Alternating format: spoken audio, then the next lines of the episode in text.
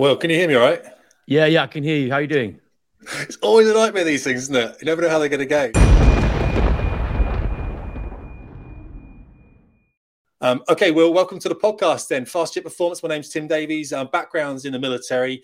Um, for those that don't know, then Will was a teacher who was dismissed from Eton. Let me know if I get the language of this right. After you uh, made a video as part of a lecture series, which was about um, the patriarchy and, in effect, the paradox of the patriarchy, which was quite an interesting uh, way to go. And then I think, if I remember correctly, was it not the refusal to remove that from your personal YouTube channel that caused the issues? Yeah, thanks for having me on, Tim. Good to talk to you. Yes, that's broadly correct. The lecture was made for a course called Perspectives, and it's the college's flagship debating course. So the idea is that points of view are put forward to the students, and then they're all actively encouraged to disagree with the point of view. And I knew that they had been getting regular sessions all about toxic masculinity, and that was a big part of their academic diet at the school.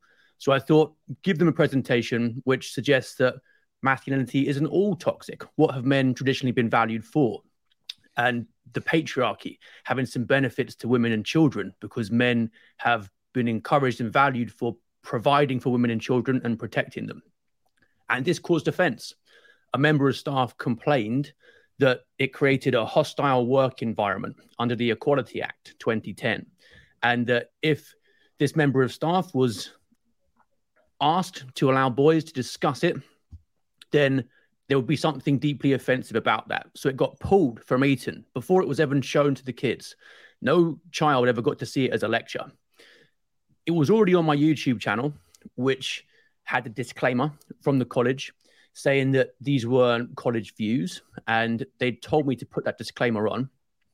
When I was asked to also take it off the YouTube channel, because of the disclaimer they'd told me to put on it, which seemed absurd to me, I said, no, look, this is about freedom of speech. The kids need access to these different viewpoints. If there is something really wrong with it, let me know what it is. I'll edit it out for you. I'm happy to change the lecture. But there yeah. was no dialogue, no discussion. So I ended up just leaving it up there as a point of principle for free speech. And so, from leaving up there, I mean, I think we're probably very similar because I started a YouTube channel when I was in the military, and no one ever said not to. But we wanted it. The, the, the chief of air staff said we must engage. Engagement was a huge thing. How do you engage? Yeah. You reach out to the people, you tell them what we're doing.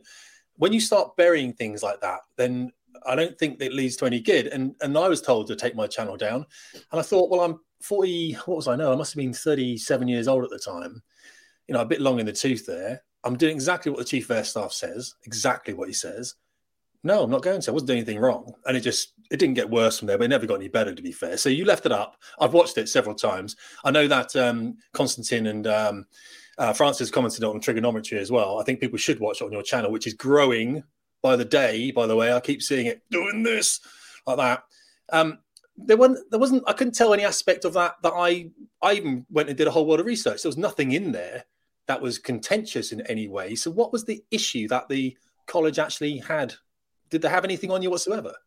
Well, this is what is intellectually interesting about the case because if someone says they have been harassed, then according to law, they have been harassed. That's all it requires. They just say they have been, and therefore they have been. Now, it has to pass the reasonable person test. So, is the claim of harassment reasonable? And this, I think, is why so many people came out to support me during the appeal process during my firing because the college ultimately had a choice about whether being upset by ideas in the context of debating is reasonable as harassment. And very sadly, they came down on the side of the complainant. And the precedent this sets is that if anyone ever gets upset by any idea whatsoever in the context of debating courses at Eton, then that's gross misconduct and a sackable offense. There's a misconception about my case that it was my questioning why I should take it down that was the big problem. But actually, it was the content, it was the ideas that was the root of the college's objection. They only asked for it to be taken down because they objected to the ideas. The ideas came first. They objected to the ideas, which is an interesting thing, to be fair, because if we're going to look at the progressives and how progressives tend to work, especially in woke culture, they don't tend to go after the ideas as such. They tend to go after the individual, um, ad hominem attacks, which yeah. I was quite surprised at because I would have thought that it would have been. But you have an unblemished teaching record. There is nothing in your past at all that anyone's had any issue with. This is why it's yeah. quite surprising. Something I actually read back on. I actually went and found just the, the, the way that the college, if I remember correctly, said it said the college's approach to equality and diversity, which it finally claimed you had breached. I think you wrote this yourself in the Spectator. Yes. Has never been explained to staff, making it impossible to follow. Mm. I mean, how does that even work? So, how do, how can you have a how can you have a policy that has never been explained, or is this just part of the the genre in right now where we make it so complicated, we bring in new words and so nuanced that people can't understand it. Therefore, you're always going to fall foul of whatever whatever the new policy might be. Yeah, the, my barrister said that he hadn't seen anything like this before because it means that the goalposts are just constantly shifting. You don't know exactly what it is you have breached, and it makes the, the game hard to play. But essentially, it leaves it open so that anything anyone objects to, uh, you can get pulled up on. And that's the death of any kind of serious intellectual climate, in my opinion. If you can't express ideas, and you're constantly worried about offending people, you can't think things through. The whole point of free speech is that we get the marketplace of ideas, and the pearl is formed by abrasion. Mm. You get to test the ideas out. Can they stand up to discussion? And if you can't do that, what's left? Yeah, you have to risk being offensive and you have to, to risk being offended, don't you? That's the whole point of free speech. And if we stop this now, well, then surely that's a that's a form of oppression and it, it, seems to be it's very interesting. You said something i'm going to move on. Uh, the reason i say this is um your, your students your students actually said i think in your defense if i'm correct here and i'm not doing that thing where it said and it's i'm bringing up stuff. It's just there were some interesting things and i think you had a relationship with students that that might be rare but you probably still have to be fair in the work you're doing now. They said young men and their views are formed in the meeting and conflict of ideas. So with that, that's that's one of the things they said in your defense when they wrote in your defense. So, and I remember reading another paragraph somewhere. I like this a lot because this this makes me laugh. I went to I went I went to a comprehensive school, but the military is a bit like this.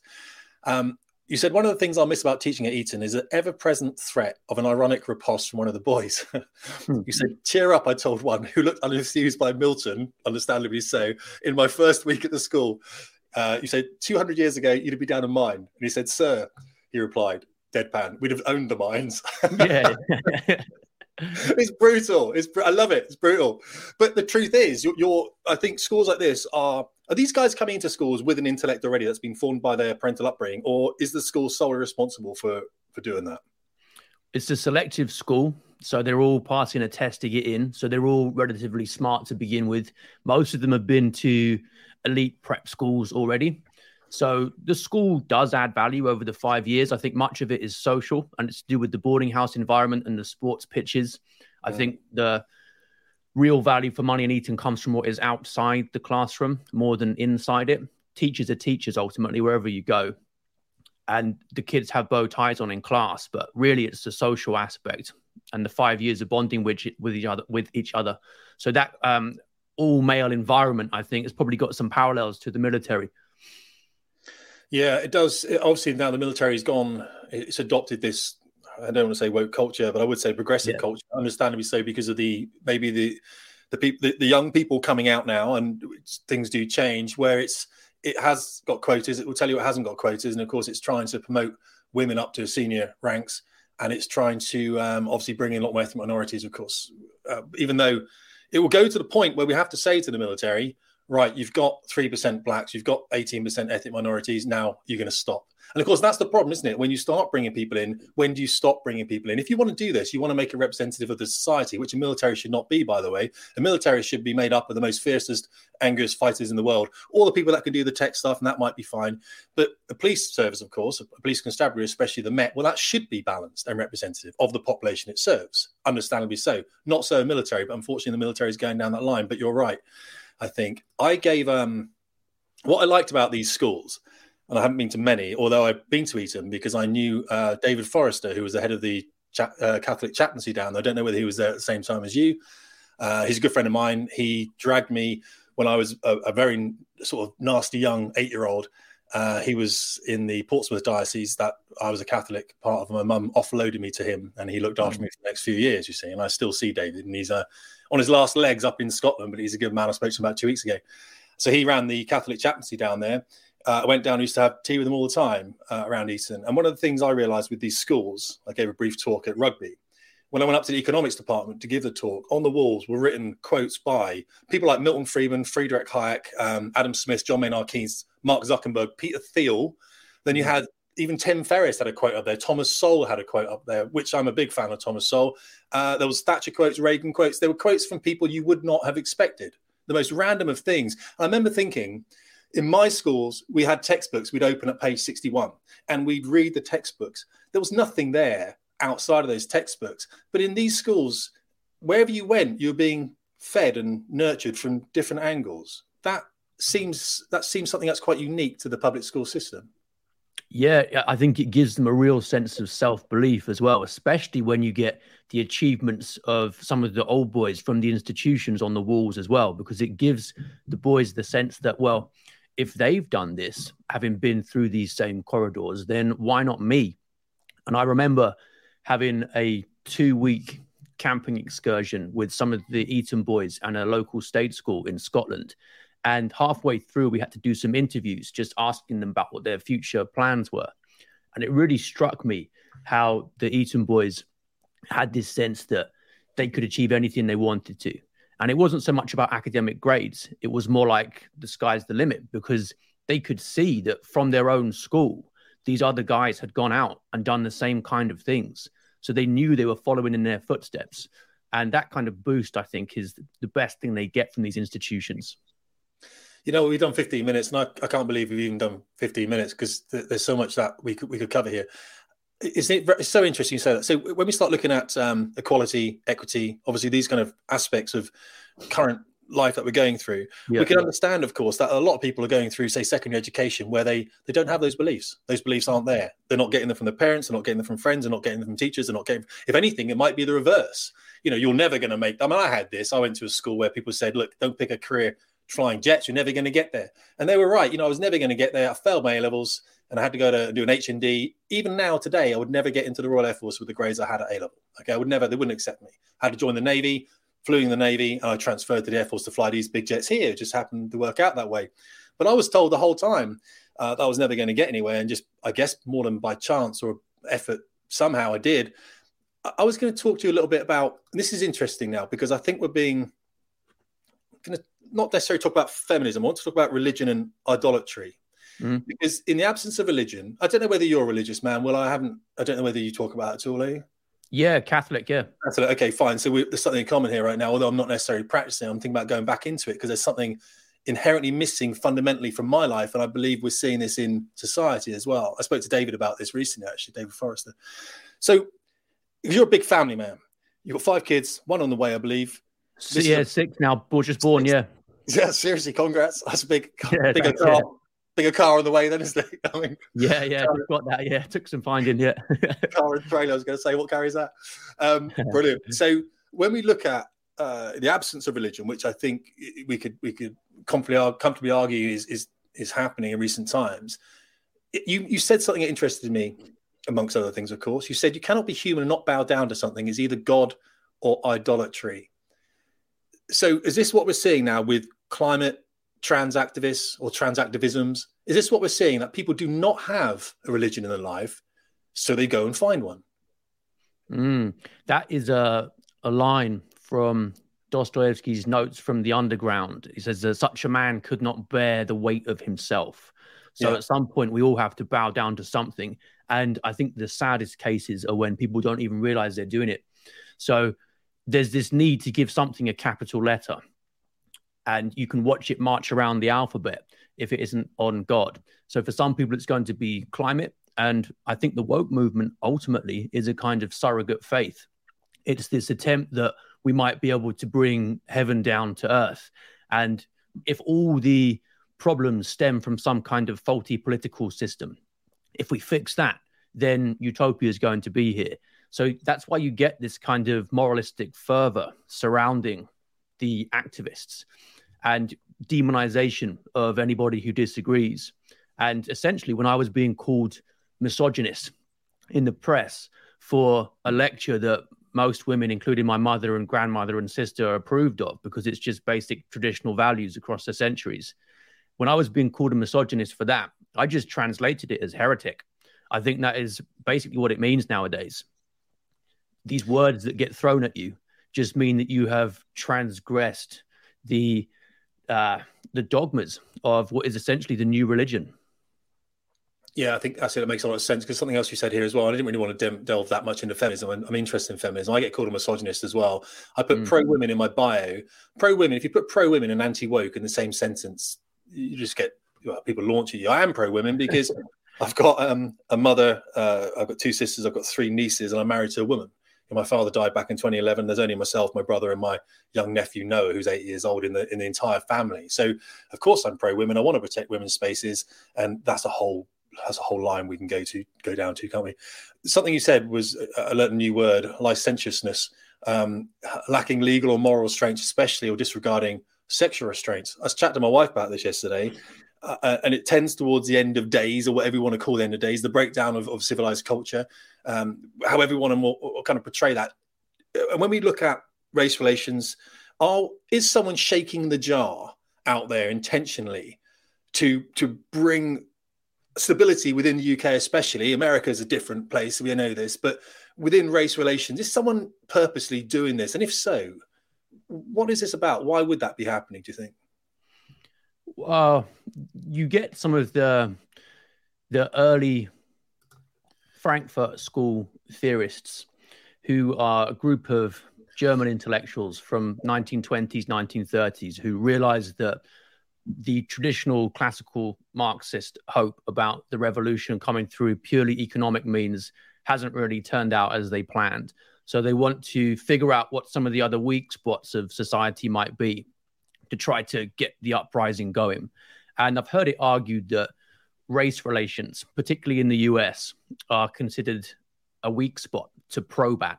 And if you can set people against each other, then you can really get that oppressor oppressed dynamic to work in your favor if your goal is to try and tear down the status quo. So I think there's definitely something to it. And I think that the male versus female oppressor oppressed narrative as well is being used in a similar way. What the ultimate goal is, I'm not sure if there's a real substantive vision for what people want to replace the status quo with, but a lot of it is just rage against the existing order. Is this the long march through the institutions then that we're talking about now? Yeah, that I think that came a little bit later in the kind of in, in the 60s, but certainly yeah. that was set out by the Italian theorist Antonio Gramsci as the best way to get this done. He wanted it changed from the bottom up. He felt that education was the best way to bring about political change. So education changes culture, and then culture changes politics. And we now, I think, are really feeling the impact of what is essentially a whole generation of students, you know, 20, 30 years or so, all being filled with one particular way of looking at the world without too much opposition from the professors and teachers. Yes, but you said yourself that the right don't really fight that the rights tend to use um, popular narrative, well, use narratives or discourse, and, and, we use argument. And one of the things that was very interesting, and I completely agree with this, by the way, and I've read a lot about it, is the, I hate to say left or progressives, or what do we call them? I don't yeah. know, but let, let's call them progressive, shall we? They see speech as violence, and therefore they don't have to listen to it because they probably never experienced violence themselves. To be fair, I've experienced a lot of violence in my in my life, and I'd rather someone chat to me than throw a punch. You know what I mean? But mm. they don't understand this, so they have no. And I've got something down here about this. If progressives see discourse as the tool of the oppressor and don't take it seriously, how are the two sides' arguments ever going to be resolved other than through violent means?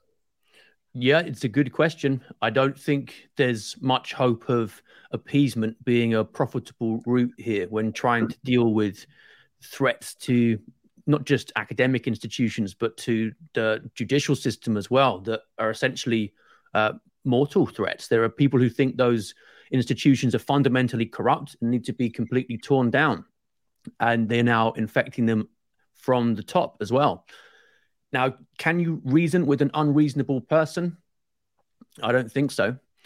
So the argument would be engaging them in debate is opening yourself up to exactly the kind of uh, manipulation that they want to weaponize. So why bother?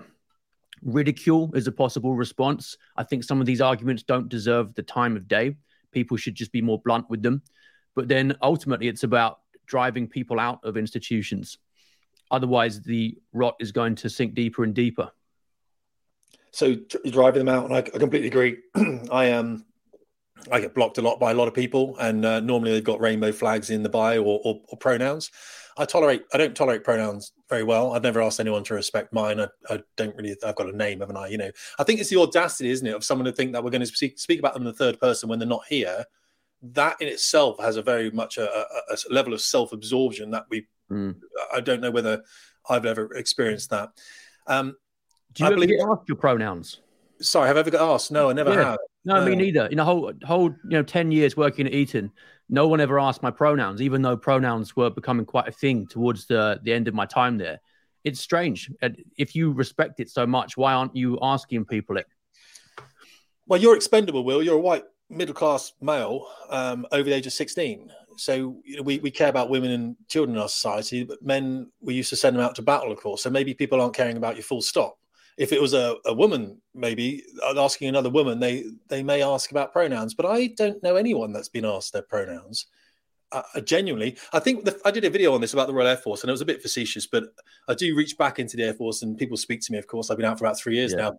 But there was a young uh, typhoon pilot um, so a, a, guy flying fighter jets who'd um, had he put pronouns oh i think he was being asked to put pronouns in his bio and he refused and I think the the issue there was many issues, but one of the things was um, that he'd written a contentious statement about how fighter pilots are there to go and do the fighting, and if you're not, then you're there to support them. And it was just having a bit of a dig at, you know, it was all banter, and he got basically hauled. And and the thing about the complaint as well, it was an anonymous complaint. It was upheld against him, against a pilot, but the complainant was never revealed. They never had a face to face. Let's chat about it. Of course, same with me.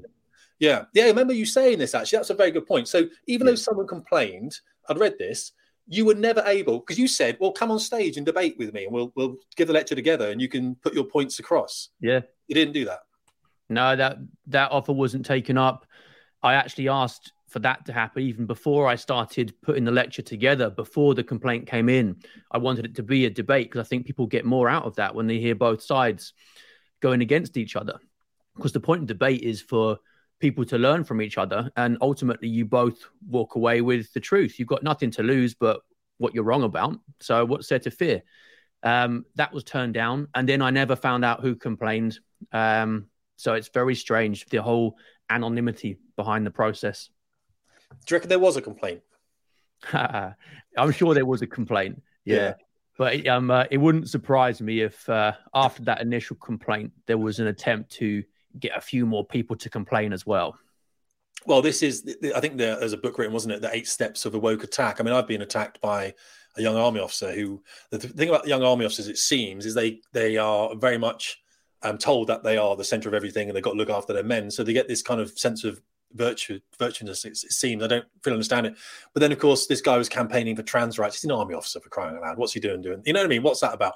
But either way, bios full of pronouns, flags everywhere. British Army and um, I think I challenged him on something, and then it was the screeching, it was the the loud pointing and screeching, and trying to bring his friends in, and then he wrote to all the companies I'd worked with in the past, which is why I had to bring legal action against him. You know, I wouldn't have normally done, but he started reaching out to Renault Formula One and some other people I'd worked with, and um, uh, GCHQ and some other people in the Royal Air Force saying, "Do you realise this guy's a transphobic bigot?" And then some people will come back in and say, "No, it's a philosophical argument."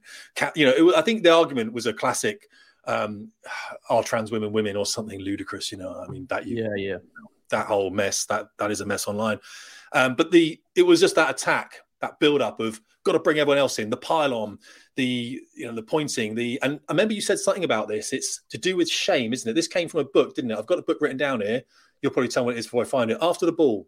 That's it. Yeah. Kirk and Madsen set the agenda for 90s gay liberation movement, and it pretty much shows us how woke is working the, labeling you as a bigot, isn't it? And then shaming you, even though see, I don't really get shamed because I'm big, I'm a bit bulletproof. I don't know why. I, you know, I don't get that embarrassed, but so it didn't really work with me because I just thought, well, who are you anyway? But people do because they've got jobs and everything, and they've got families that they want to protect. And this is was that? Do you think them? I tell you, some interesting stuff in that book. I've started reading it. There's Yeah, some stuff yeah. in that book that people don't realize, and if they did read that book, especially when it comes. Yeah, especially when it comes to minors and things like this that we don't. I mean, crikey, you know, I never realised. Um, it's almost like the excusing of pretty bad behaviours. Well, that's even the wrong thing to say, isn't it? I mean, despicable behaviours Mm. within that community. That not the gay community, but within the, the forming of the, the future community. So, do you think that that set the tone then for what we're seeing now as is social Yeah. justice? I, I think it was a, a very effective set of principles to follow if you want to, without making certain ideas illegal, making the cost of expressing them so high that people are afraid to. So if you can associate anybody expressing a particular viewpoint with despicable people like racists, for example, then there you go. No one's going to start taking those kind of lines of argument. And of course, the question of whether doubting that trans women really are women uh, is equivalent to being a racist is the whole thing under discussion. Uh, we don't agree with that. But if they can just stifle the debate before it even starts, and then suddenly transphobic, racist, misogynist, etc., all get lumped together, then that's it. The sphere of ideas has narrowed. What people call the, the Overton window, Yeah. the range of discourse you're allowed to Yeah. Discuss, has just shifted, and then people have been left out of it. They really have. They really have. Oh, Also, they're not even willing to say anything. I mean, I can imagine around the coffee table or something at work, they're not going to talk about these things. They're Yeah. not going to go into it. Politics out of the office. They tried it at Basecamp. Um, Jason Fried, I believe it was, he said, We're not going to have politics in the office, not going to have anything at all. Trying to cure this thing. And there was a massive uprising in his company. And he had to go, All right, chat about politics then. Because, of course, I suppose. I suppose in America, and I'm not too sure, having a look at Netflix with the amount of, you know, the, the walkout Netflix recently, I think he was probably employing a lot of people who were um, I say liberal, liberated. I, d- I don't know how you progressive. I'm not really too sure. When we talk then about, in fact, before we do that, subversion. So I believe at the moment we're being subverted by foreign actors very, very competently as well. So whether this is Russian maskirovka, deception, deceit, uh, pushing agendas, whether that's uh, you know trying to. I, I, I was quite a fan of Trump actually. What he did to American policy, I think, gave it a massive jar. And I was hoping it was going to reset itself, and it never did. And we brought Biden, irrespective of what what people's politics is. Um, are we being subverted from ex- external actors? Are we being? Is this being encouraged by foreign states, especially within the United States, to break down the division, to polarize the, the right and the left? There's no third party, is there? To really put people further than they've ever been, which drives people towards civil war, of course. Do you think that's happening? Uh, if it is happening, I think it's only happening because there's a susceptibility to it in the leadership of Britain and the US. And I think that is, again, coming back to the idea of critical theory and woke movement generally being fundamentally about a, a hatred for your own heritage and institutions. So, not really wanting to stand up for what your country stands for, and therefore not really caring too much if it is overrun. And there's a kind of unavoidability about this because, uh, like it or not, all these nations exist in the, the state of nation, state of nature in relation to each other. And there's going to be a natural hierarchy. So let's say you have the military going woke in the UK or the US. Well, arguably, a, a woke military is going to end up as a weak military. And then you've got China, Russia, some of these countries that don't take these movements anywhere near as seriously. They're going to end up far, far more powerful. And the consequences of that, if it does come to war, uh, going to be fairly predictable. I don't think it's a coincidence that just as we have a lot of messaging in the media and through education about masculinity being a, a fundamentally toxic thing and traits like stoicism, aggression, dominance being things that we need to root out of boys, uh, China has just embarked on a big project to encourage masculinity in schools. And sissy boys, they call them in the media and in pop culture, Yeah. have now been banned basically. Yeah. And they're returning to traditional values about That's right. family. So it's funny to watch the two things running side by side and wondering where it's going to lead. No, absolutely right. And I saw this with China as well. I mean, I remember an advert came out. I, don't know why you do this. It's like, are we trying to attract this type of people into the military? Let, us America put an advert with a, a, young girl joining the Air Force, I believe it was, who'd come from a two a, a two parent family that were both women, uh, um, which is how common is that? And then she, you know, and then Russia put out an advert with big men, big guns. That's, you know, as far as I'm concerned, that's what a military should be. When I speak to the Air Force, they talk about space command and typing, and we're going to, it's like, you have, what have you got rockets up there or something? No, you haven't. It's, what are you doing here? You know, what, what GCH, GCHQ looks after that side of things. You need to present on a front with people that are going to take a weapon system to a battlefield and employ it to kill the enemy, engage with and kill the enemy. There's no role for the military outside of that. If you start talking about peacekeeping and send paratroopers in. Uh, they're completely the wrong people to send in, but um, because they're very good at doing one thing. So I completely agree. And I saw China returning to traditional values. One of the programs I saw as well, that might interest some viewers on here, was called the American Factory, where there was a glass factory in America. You've seen it. They the Chinese came in, took over the factory, worked with American workers who were part of a union, I believe it was. And you see how the Chinese are wrapped in and entwined with their company. It looks after everything they do. And you saw how fragmented and lost American workers were. Mm. And that was at this stage a few years back. And I don't know how it is now. I think that we have this issue in the UK where we don't want to celebrate our heritage. Uh, I, I, believe to a certain extent there are some people that are embarrassed about it. They've normally got FPBE in their in their bio for Twitter, which is follow back or sorry, follow back pro Europe, I believe it is. So they they were very much in the Remain camp. I was very much a 50-50 guy to be fair, but uh, you know more Brexit probably than than staying with what was happening in the EU at the time. But there's this division, isn't there? And I don't know what it takes from going from like this to come back to this, just to come back. Who is the right person? Is it obviously? You know, I wouldn't have said it was a current left wing or Labour government. How do we get back into moving back towards each other in, say, let's say the UK? I don't think ultimately the answer is more government intervention. Uh, I think that's part of the problem. And people have to come back to the family as the main vessel for transmitting culture and heritage. The idea that parents can offload the education of the child onto the schooling system, I think, is actually a relatively recent one, last couple of hundred years. And fundamentally, it's always been about the home, parents as the primary educators. And until that starts changing, I'm not sure we'll see much fundamental change because the school system now if you look at the type of people generally who are employed at the high level in these institutions, universities, elite schools, normal schools as well, and the kind of people they end up hiring, it's mm. likely to just perpetuate the stranglehold ideologically. Yeah, I did see something about the um, the policies currently within schools are are or have had a negative effect on young white boys, um, especially getting into university. The young white guys seem to have been left behind. I think they're the lowest socioeconomic group when it comes through the end yeah. of schooling or, or right, yeah. university. Yeah, yeah. And I've, I've tried to camp. I mean, I'm a you know I work with all I work with all kind of men. Some men in a very difficult position, some men in in better positions, and we do talk about a family and being represented and, and, and being that example for the family. One of the things I was going to talk about at the very end here, but we're bringing it in now. Was about the role of man, and and I mean, you still you're still lifting, are you? You, you still lift? Yeah, yeah, yeah. yeah okay, so I'm a more body weight guy than, than go and lift massive stuff. I'm nearing 50 now, but you, you're a, you were um, you're a big lifter, weren't you? Uh, was it deadlifts and everything like that? Big yeah? I like. Well, it started off just uh, doing a bit for sport when I was younger, kind of you know 16, 17, 18, and then when I was working full time and then kids as well. It was hard to keep involved with uh, team sport stuff, so I just yeah. started doing a bit in the garage. It's easy to get in and out, and yeah. then that became a kind of hobby, and I really like the mental benefits of it as well.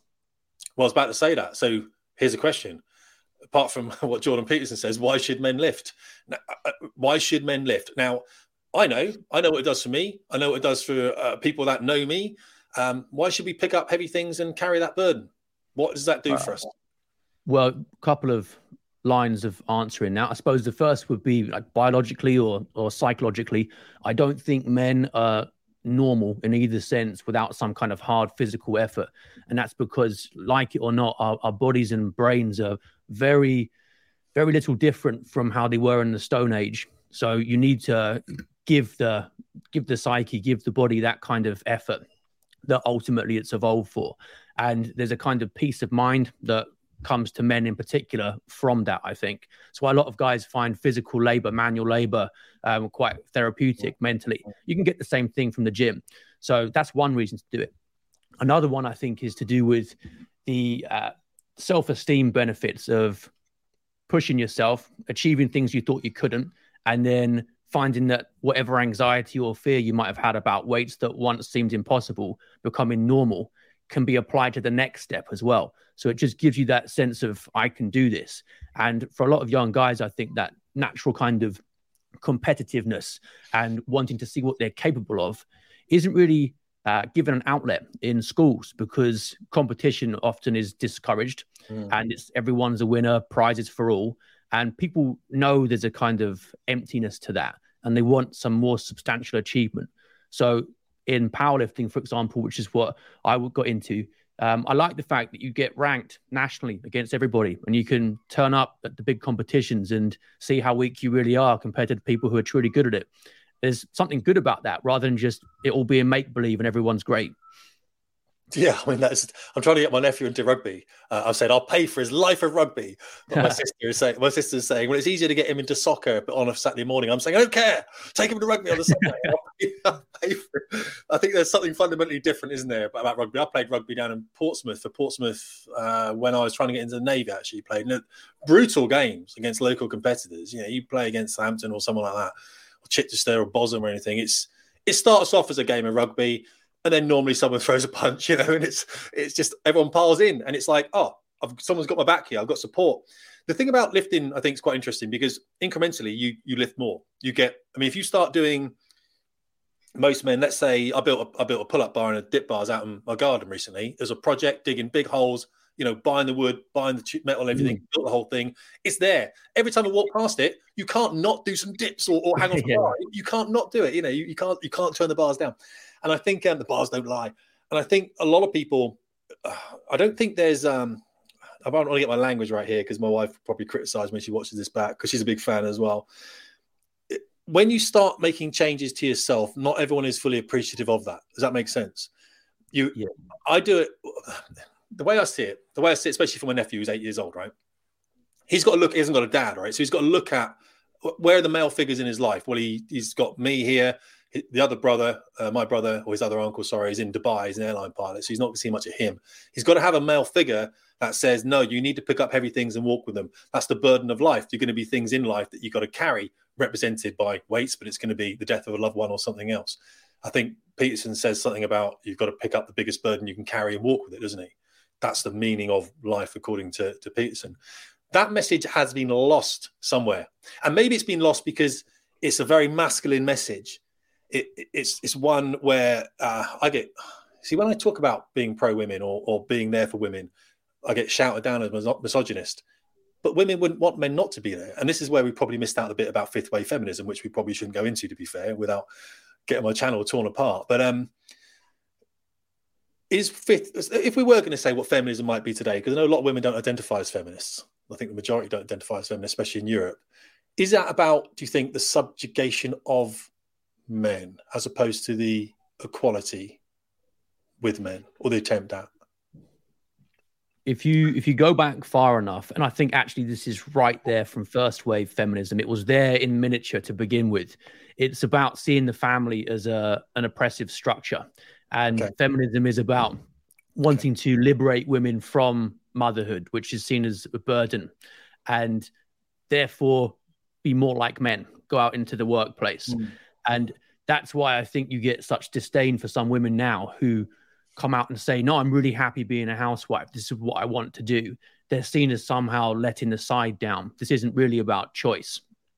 It's about doing one particular kind of thing and acting like a man. So that's my my take on it is that feminism ultimately and ironically is a kind of misogyny in that it is anti-motherhood there was something that you did.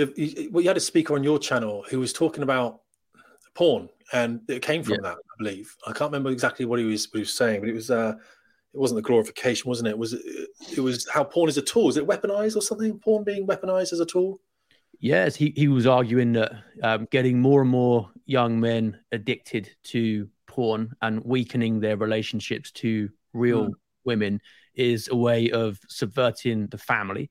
And there's some really fascinating science there um, in combination with the pill, because women on the pill are less attractive to men because they don't give out the same hormonal signaling. Right. And they found this out by looking at the tips that people got, uh, strippers got. So strippers who were on the pill uh, got less tips from men, even though the men weren't aware who was and who wasn't on the pill. They could just tell naturally. And not only that, but women on the pill find masculine men less attractive as well. They don't respond in the same way as women whose hormonal cycles are natural. So you've got men finding women less attractive, women finding men less attractive, and you've got porn coming in to try to kind of uh, take up the slack, as it were, and pacify people. So the the glue that binds men and women together, which is ultimately sex and procreation, is getting weakened, mm. weakened by these two things, which are such huge forces in modern culture. It's interesting. I follow a couple of girls on Twitter who are, who are Catholic women, young Catholic women, and uh, they, they, celebrate their Catholicism. And they it just so happens that they they talk about family. They and they they talk about all these things. And uh, I follow them because it's so rare. Because yeah. what's what's the alternative? It's the Instagram. It's the OnlyFans. It's the TikTok. Crying out loud! I, I someone said to me, "Yeah, Tim, your business teaching people needs to be on TikTok. You need to be there doing putting." I went on there, to have a look at it I obviously only had an account, but I hadn't selected what I was supposed to like or anything. I think my um, one of my nieces, who was six, told me I was making a mistake there. I don't know how she knew, six years old. But um, mm. I so all the stuff that was coming down to me, I thought I cannot be part of any of this. I just mm. don't. I don't know how anyone can be part of this. It that to me, there is no further you can go unless those people were naked, and then of course that's the next step, and that's in, that's OnlyFans, isn't it? So, is there a way back from that? I wonder, or is there? I can't see how that can accelerate any into into more. I wouldn't use the word depravity, but into more. Uh, what is it? Um, what is the word? Where I mean, I suppose it's self congratulatory, isn't it? Self. Yeah. How, what, what's next? What do they do? Is, do we carry on down this road now? I mean, is it? How do we rebuild the family then? Because politicians aren't going to help, are they? Yeah, I think this is about a return to virtue and some of the things that people knew five minutes ago, but find offensive now. And you were saying about the the message of men being strong and taking up burdens being an unfashionable one. Well, virtue comes from the, the Latin word for man, and the two things are seen as being deeply connected. And for me, that's the fundamental weakness that has let a lot of this in. And you can see in the decline of the Roman Empire as well, the decline of the authority of the father as the figurehead led to all sorts of problems with the wives and the children. And there were complaints that the women were acting in the same way as the worst of men. So if men fail in their duties to protect and be the guardians of culture, then they shouldn't really be blaming themselves for what happens next. I, I think the men's rights activists and the men going their own way movements are too quick mm. to blame feminism for all the problems. Whereas really, I think feminism's partly a symptom of men's failure. Yeah, I think you're right. Don't get wrong. Absolutely. I was, um, I remember reading a story about a young man down in Devon who took a shotgun out. I think he shot his mother, went into the street, shot his mother, and they labeled him as an incel. Now, I follow a woman on Twitter who does a lot of work with incels, um, a very interesting woman. Uh, and I wrote to her and said, I don't think this is about being an incel. I don't think this dude fits this whole criteria of what uh, you know this. And she's she completely agreed. She said, "No, absolutely, this guy didn't. It's all in the papers. This guy's mm-hmm. labeled. Easy to label a young guy like that. He's not going to fight back. He's dead now. You know what I mean? So, but he wasn't part of that community, and that community, I don't. I can remember thinking that's there's not that great deal of men that actually decide this. It, this guy was trying to get back in with relationships with women, uh, but I think there's a lack of men telling them that they don't have to go that way. They don't have to do that. They they just they are they're not developing themselves. Women are turning away from them because they're not presenting themselves in a in a well. It's interesting. They're not presenting themselves probably in a way that could look after that woman and and and, uh, and be there for her. But then again, I suppose the woman is not also open to someone being able to present themselves in that way. It seems to, and I maybe I'm looking too much over the over the pond in America when I say this, but I think I don't know about here, but a woman has to be open to being looked after and maybe well, we've said now, haven't we, that you can be later and later and later and later when you have children. Whereas we really know the most fertile age is about 21, don't we? Yeah. So anything after that, of course, you know, you're risking not having children. I don't know how that message gets changed. Maybe that is a, a family thing, or maybe it is men standing up again. Or maybe, as you said, by the way, all success in life is based on conservative principles. Maybe that's where we need to look back. I don't know whether our current government is truly conservative in the traditional means, but maybe we need to look back into what that means. It's a is conservatism not about sacrifice, hard work, meritocracy? Yeah, maybe it's that. Yeah, those are certainly fundamental principles. And maybe too many people now think they can get something for free without any of that being required, including having a successful relationship. And a relationship is broadly going to be about some kind of compromise. And you want to have someone who's going to challenge you and help you to be the best version of yourself. And that's not always going to be comfortable. But if you are obsessed with safe spaces, including emotional safe spaces, then even a normal marriage is going to be too much for you. Yeah, absolutely. That's not. Yeah, I mean, I suppose Eton Eton was renowned for debate, wasn't it? That's what I found strange about the whole story. Mm. When I was down there, you had. Did you not have debating rooms in every? Was it? Yeah. Yeah. That's it. They, they, used them. I mean, what, I never debated once when I went through school. The first time I ever debated anyone was at interview for the, the Royal Navy, and sat there and went, I think you're wrong. I didn't I didn't know anything else, you know.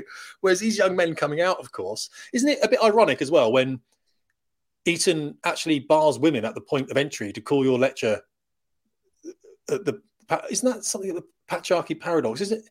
But surely they're contributing towards what they were accusing you of in a, to a certain extent. I suppose they didn't know what they were talking about in the first place, did they? Yeah, it's very strange. I, I doubt that anything in the lecture about women was actually the real reason for the complaint. I right. think the fact that it was gender critical. Okay. the comments in there about being transsexual logically uh, could be extended to being trans species or transracial, as some yeah. philosophers have argued. I think that was really the hot topic mm. in the lecture. Uh, there were so many female colleagues who said they weren't offended by it, and I had yeah. it approved in advance by a senior female colleague. I highly doubt it was anything in particular about um, women in the lecture. I think it was to do with uh, gender critical stuff. So this is because it's so hard, isn't it? I mean, you could say, well, what is a woman? Well, a woman's an adult female. What's an adult female? Well, an adult female produces gametes that produce eggs. Well, what is? And, and then you say, well, but yes, but other people can be females and other people, and then you've lost the argument because, as you said, then if you start using language, that's the well, you start using discourse, that's the language of the oppressor. Therefore, we don't have to listen to it. We can rebel against it, and now you have nothing. I, I wish I had an answer to where it was going. I wish I didn't have to sort of engage in these kind of debates with people that, but we don't know, do we? Maybe this is a, this is our modern age, isn't it? This is what it is. It's interesting because you did say race car drivers, business owners, uh, they're meritocracy based. They tend to be conservative entrepreneurs.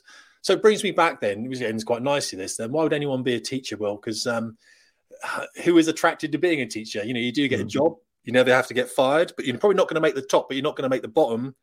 A bit socialist, I guess, isn't it? So you're that, not you, because obviously you've proven that you're not, but I'm assuming many are. They go into it for the security. And then what happens to them when they're in there? Because I read something about um, teachers within the States, maybe this was Gad Saad or someone else that said this, when they come out of education, they realize they probably could have done a lot better if they'd gone into, say, some tech startup and they'd made a lot of money and they come out a bit bitter. Is there a, is, is teaching the problem then?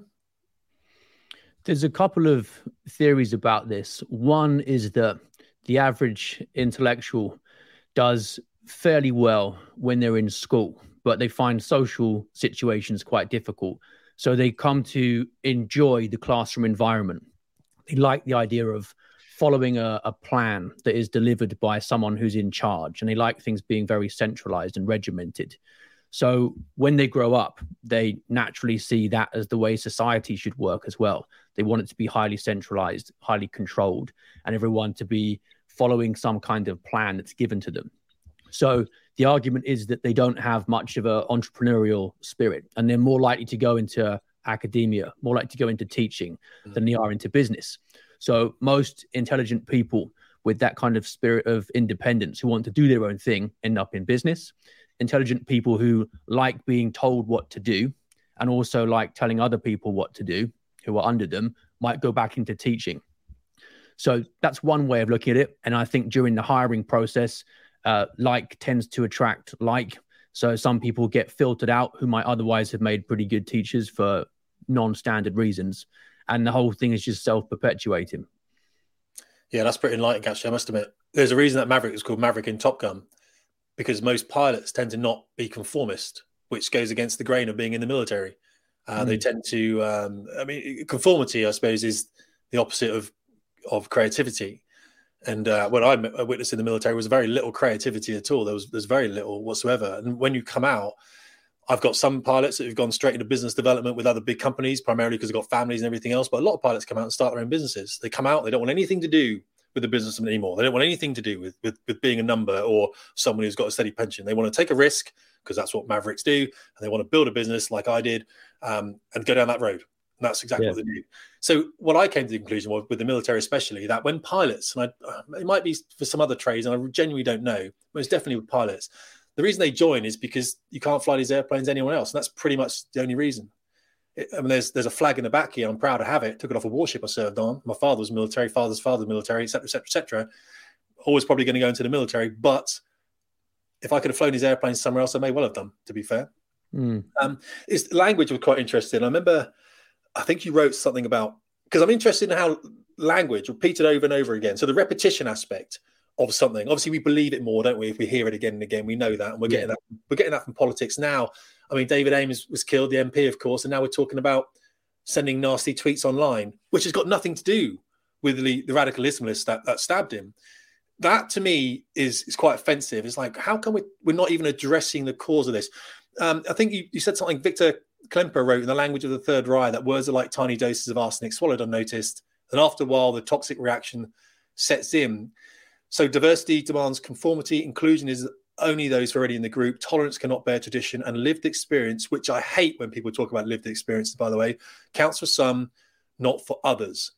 Um, so I'm interested in this forcing of diversity. This is why I rally against the military for forcing diversity and the destructive nature of doing so, especially through public institutions, quotas, and everything else.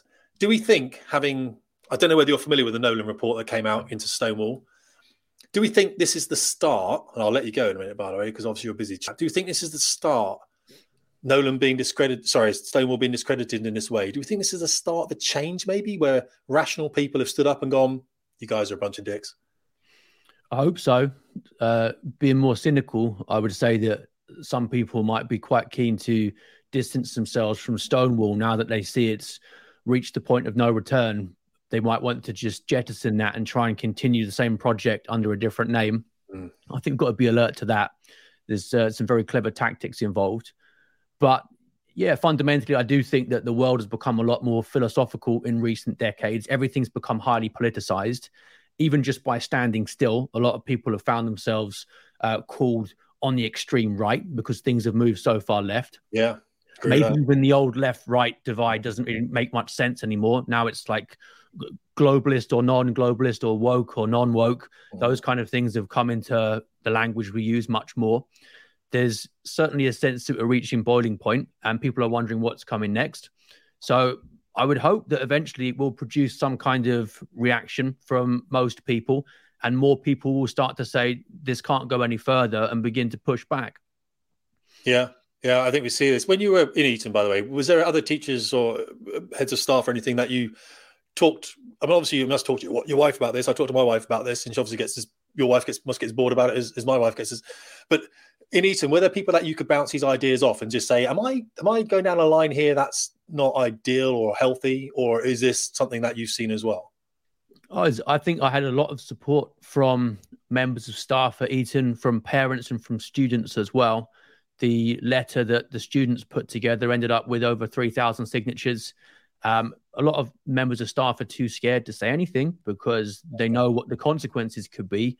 But for me, it was there was no happy ever after for me there anyway. My job had disappeared before they sacked me, and I didn't want to set a bad example to my kids devoting my life to an institution that I didn't really believe in because the direction of travel was so at odds with what I think is important. Yeah, that's why I left the, the Air Force. Uh, ultimately, exactly the same reason. It was, uh, I mean, my job was dissolving fine. Of course, it does. You you age out from flying jets. Your neck normally goes before anything else. But the service was changing in a way that I hadn't recognised. And I always I thought, well, it's probably for the better, but it's not for me. And of course, as it turns out now, it probably isn't for the better at all. It's probably mm. I, mean, I, think what happened pendulums swing, don't they? And they're going to swing back. But I worry about those people that were happy to swing that pendulum. They're still there. They were they're still there, uh, probably in some other job where they can create as much mischief as they want. And that's why the the long march through the institutions was of interest to me. Are we full, like the BBC seems to be, of uh, people still in these places? And I guess they hone out with their own agendas, don't they? I guess they have their own agendas.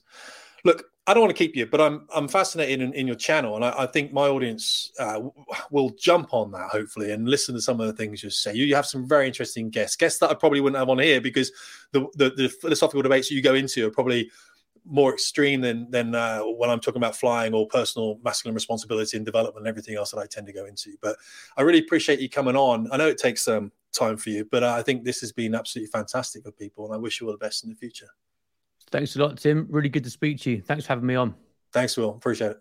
Well, that was crazy. What a guy. Seriously, to have him on our channel here, just fantastic. This is the kind of knowledge you want to be getting here, guys. Hop across to his channel. Then Nolan knows a lot of content. He does these great things with these short videos as well. He's in his car, he thinks of something, presses the button, records it for a minute, uploads it to YouTube.